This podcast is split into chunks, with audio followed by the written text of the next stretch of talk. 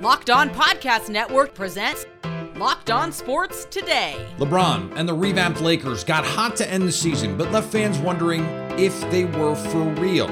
The Grizzlies got an answer the hard way in game one. Also, the Knicks take an early series lead, and the Kings prove they're more than just a cute story in Sacramento. I'm Peter Bukowski, starting your day with the can't miss stories and biggest debates in sports. You're locked on sports today. Searching all major sports. Found. Let's start with the biggest story. This episode is brought to you by FanDuel Sportsbook, official sportsbook of Locked On. Make every moment more. Visit fanduel.com slash locked on today to get started. With just over three minutes to go in the fourth quarter, Jaren Jackson Jr. hit a three pointer to make it 113 112. Memphis got stuck on 112. The Lakers scored 15 straight in the fourth quarter mostly facilitated by, you guessed it, Austin Reaves. And the Lakers steal game one in Memphis. The big question now Ja Morant's availability after taking a scary fall in this one. Andy Kamenetsky from Locked On Lakers joins me now. And Andy, we'll get to the Ja Morant injury here in a second, but how are the Lakers able to finish this game so strong? Well, I mean, you had great showings from the supporting cast. Uh, you you mentioned Austin Reaves; He had 14 points, five of five from the field, and two assists in the fourth quarter. Rui Hachimura had, I believe, nine points in, in the fourth quarter, um, played extremely well this game. He actually tied a record for the Lakers for scoring off the bench, 29 points in all. And I thought D'Angelo Russell was pretty instrumental just being out there as a wheel greaser. And LeBron talked after the game about his trust in those three down the stretch because LeBron, I'm not going to say he's a bystander because he never is, but he was playing legitimately off ball throughout the the fourth quarter, especially down the stretch, and letting those other far less seasoned playoff players bring the team home. And he talked about just having trust in them and this was working. And if it's not broke, don't fix it. But beyond that being good leadership and inspiring confidence in those guys, there's a practical element to that too. That those are minutes that LeBron James did not have to exert himself moving forward as in season 20 age 38 he is trying to you know get this team into an extended playoff run try to get themselves into the finals win his fifth championship. He's doing this while admittedly exhausted. So th- this was frankly a game where lebron played hard and he played well but he did not have to carry a thing that is great for the Lakers moving forward. Yeah, 21 11 and 5 and we're talking about how he coasted through parts of this game. I mean, that just sort of speaks He didn't to- coast. He didn't coast, but he did not carry. There's a difference. Okay. I, I think that's totally fair. There, but it was weird to see him out there letting Austin Reaves cook. And by the way, Austin Reaves was cooking. And so oh, okay, oh, yes, he was. L- let him cook, I guess.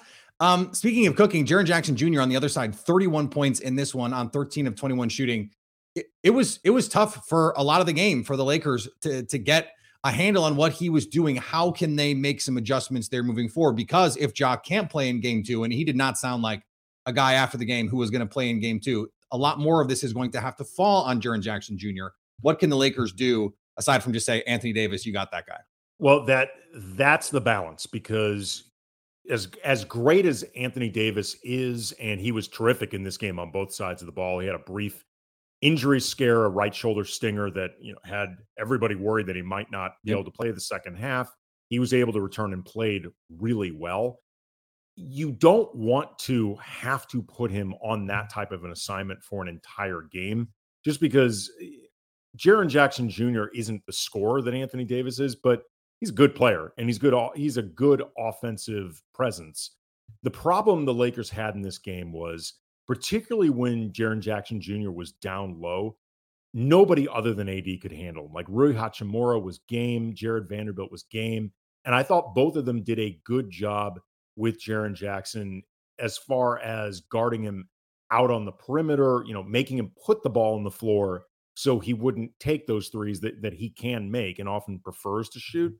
But once they got closer to the basket, he's just he's just too big and overwhelming for him. And you know, Mo Bamba is not a big part of this rotation, and and frankly is not a particularly good post defender as it is, and and Tristan Thompson is strictly a break glass in case of multiple emergencies player. I mean, I mean, I'm I'm not trying to be a jerk, but he hasn't played in over a year. Like he, when he got signed to the team, I, I got to be honest, I was kind of shocked. I was thinking, you know, it really does pay to be friends with LeBron and have you know playoff experience with LeBron.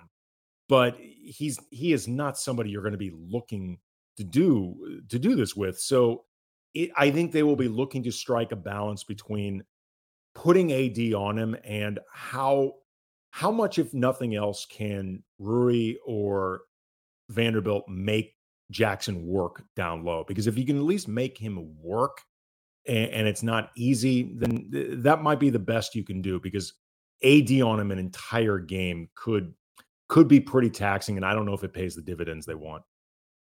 Stay up to date on the LA Lakers by subscribing to Locked On Sports today and Locked On Lakers on YouTube or wherever you get podcasts. Thanks for making Locked On Sports today your first listen. Coming up, the Knicks grabbed a win on the road in game 1 against the Cavs. Before we get to what that means, the Bucks may have lost more than just their first game of the series with the Heat. The NBA playoffs rage on, and there's no better place to get in on the action than FanDuel, America's number one sports book. That's because right now FanDuel is giving new customers a no sweat first bet up to $1,000. That's up to $1,000 back in bonus bets if your first bet doesn't win. Just go to fanduel.com slash lockdown to sign up today to claim that no sweat first bet. Then you can wager on everything from the money line to point spreads to which team will win the NBA championship. The 76ers are laying an interesting number of points against the Nets tonight. FanDuel has Philly favored by 10 against Brooklyn. You can do all this on an app that's safe and secure and super easy to use. So don't miss your shot at a no sweat first bet up to $1,000 when you join FanDuel today. Just go to fanduel.com slash locked on to sign up. Make every moment more with FanDuel. Now, here's what you need to be locked on today. Giannis Antetokounmpo left the Bucks 130 to 117 game 1 loss to the Heat early and did not return due to a back injury. Bucks coach Mike Budenholzer said after the game that Antetokounmpo had an x-ray that came back clear. Giannis fell hard to the floor and landed on his back after picking up a charging foul taken by Heat forward Kevin Love with just under 2 minutes left in the first quarter. He tried to play through it after heading to the locker room but looked hobbled. He went to the bench midway through the second quarter and did not return to the game. They say playoff series do not begin until the road team wins a game. Well, the Suns and Clippers got going in game one.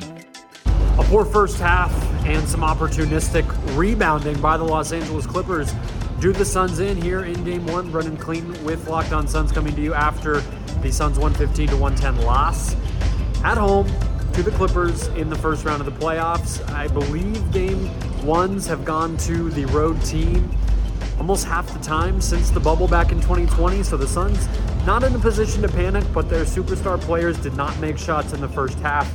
They just looked a little groggy, out of sorts, not very uh, determined and, and focused, executing their offense in the first half. And then defensively, the other side, they do make a run in the second half. They do hit the gas, but only go up six or eight, and it's not enough to build a big enough lead to withstand a final Clippers run and what ends up being a victory. Some nice threes, some big plays by Russell Westbrook. Everything comes together for the Clippers. For more on this team, listen to Locked On Suns wherever you get your podcasts.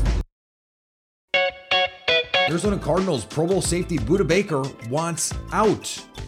The heart and soul of the Arizona Cardinals, Budda Baker, has officially requested a trade, according to multiple reports. It's Spencer with Locked On Cardinals. This is exactly what I've been talking about for the last two months. The Arizona Cardinals needed to extend Budda Baker this offseason to be able to check the box and be able to set and forget having the leader of this team continuing to be the leader of this team. I can't comprehend one valid reason for not extending Budda Baker. This is abhorrent.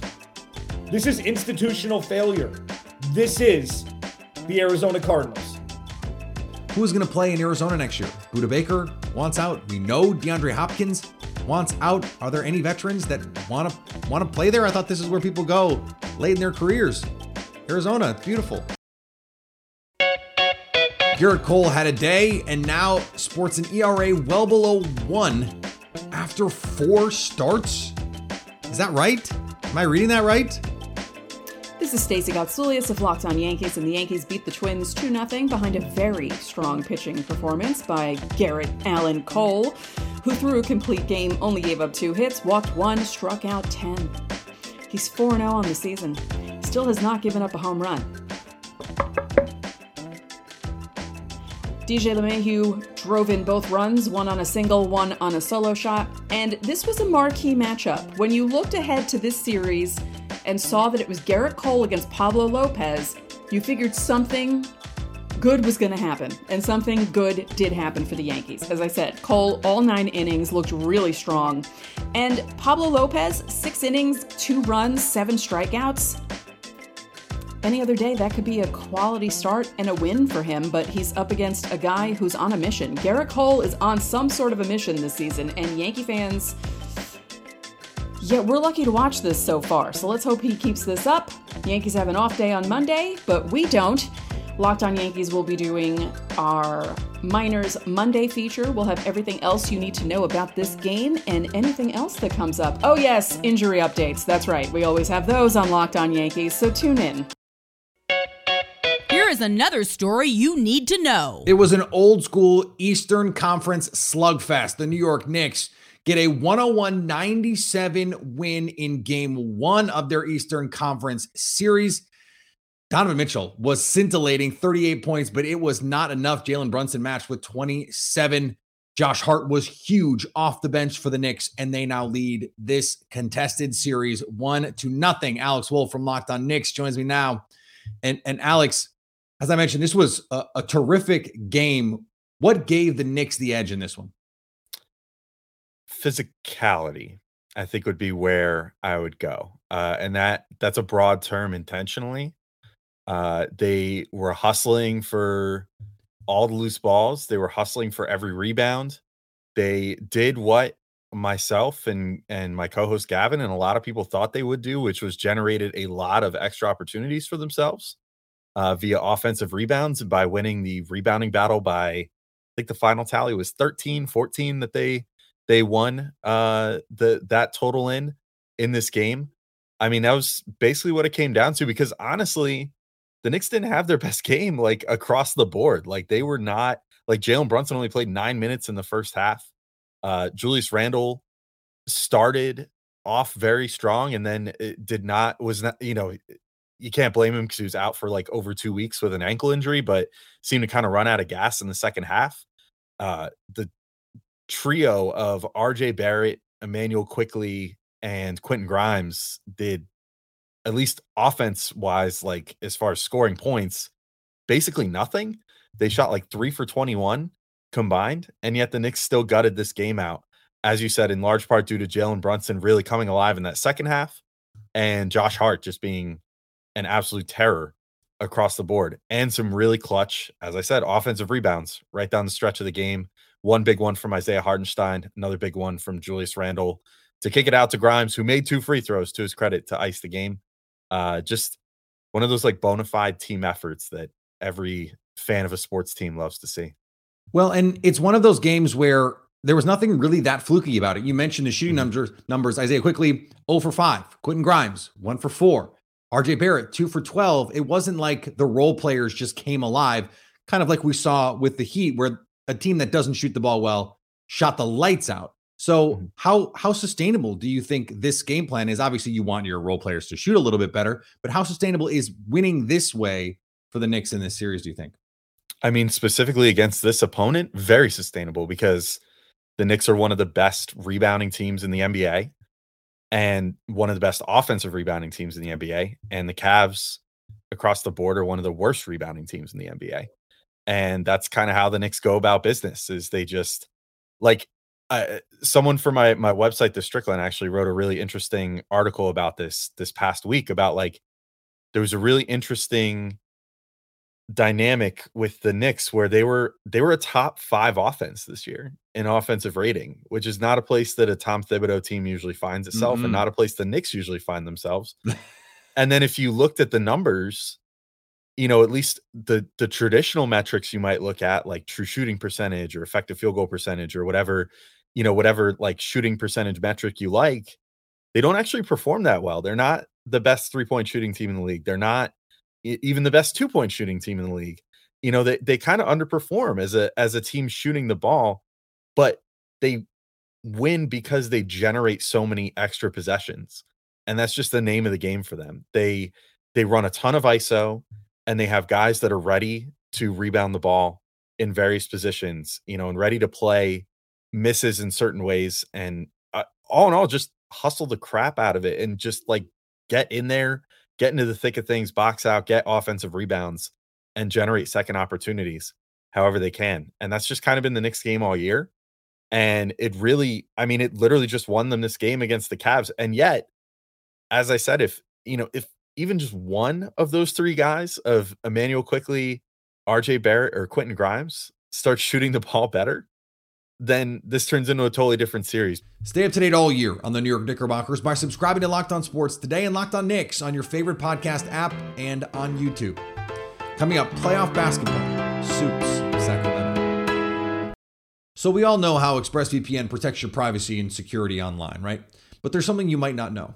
You can also use ExpressVPN to unlock movies and shows that are only available in other countries. So if you're like me and you've run out of stuff to watch on Netflix, or they have a live stream that doesn't exactly work right, well, then you can use ExpressVPN to binge The Office on UK Netflix. It's simple.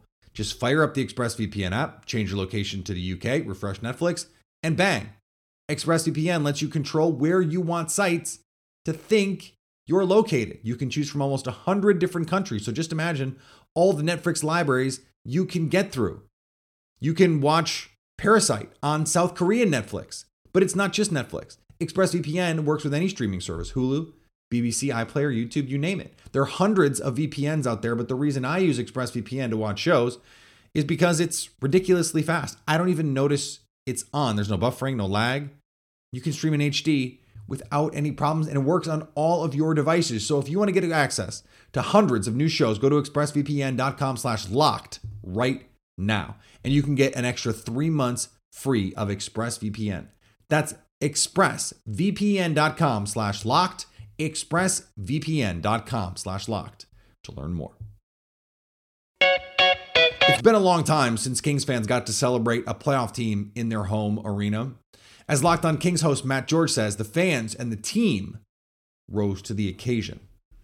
You, Sacramento, delivered everything that I have dreamed of for the last 17 years. Everything that I have dreamed of and imagined and thought about going from my childhood through my teenage years to young adult years now and, and now uh, uh well into my career.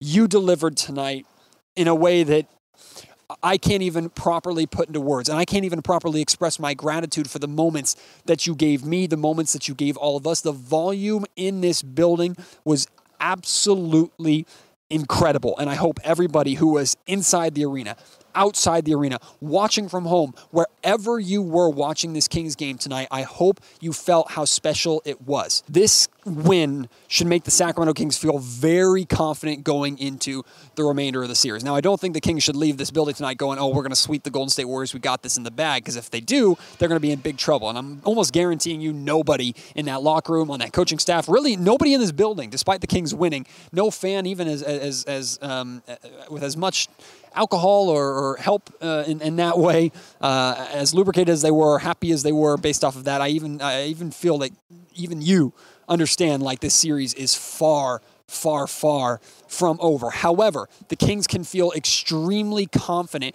going into the remainder of the series. Why? Because they managed to beat the Golden State Warriors in a game where Sacramento's offense did not look great.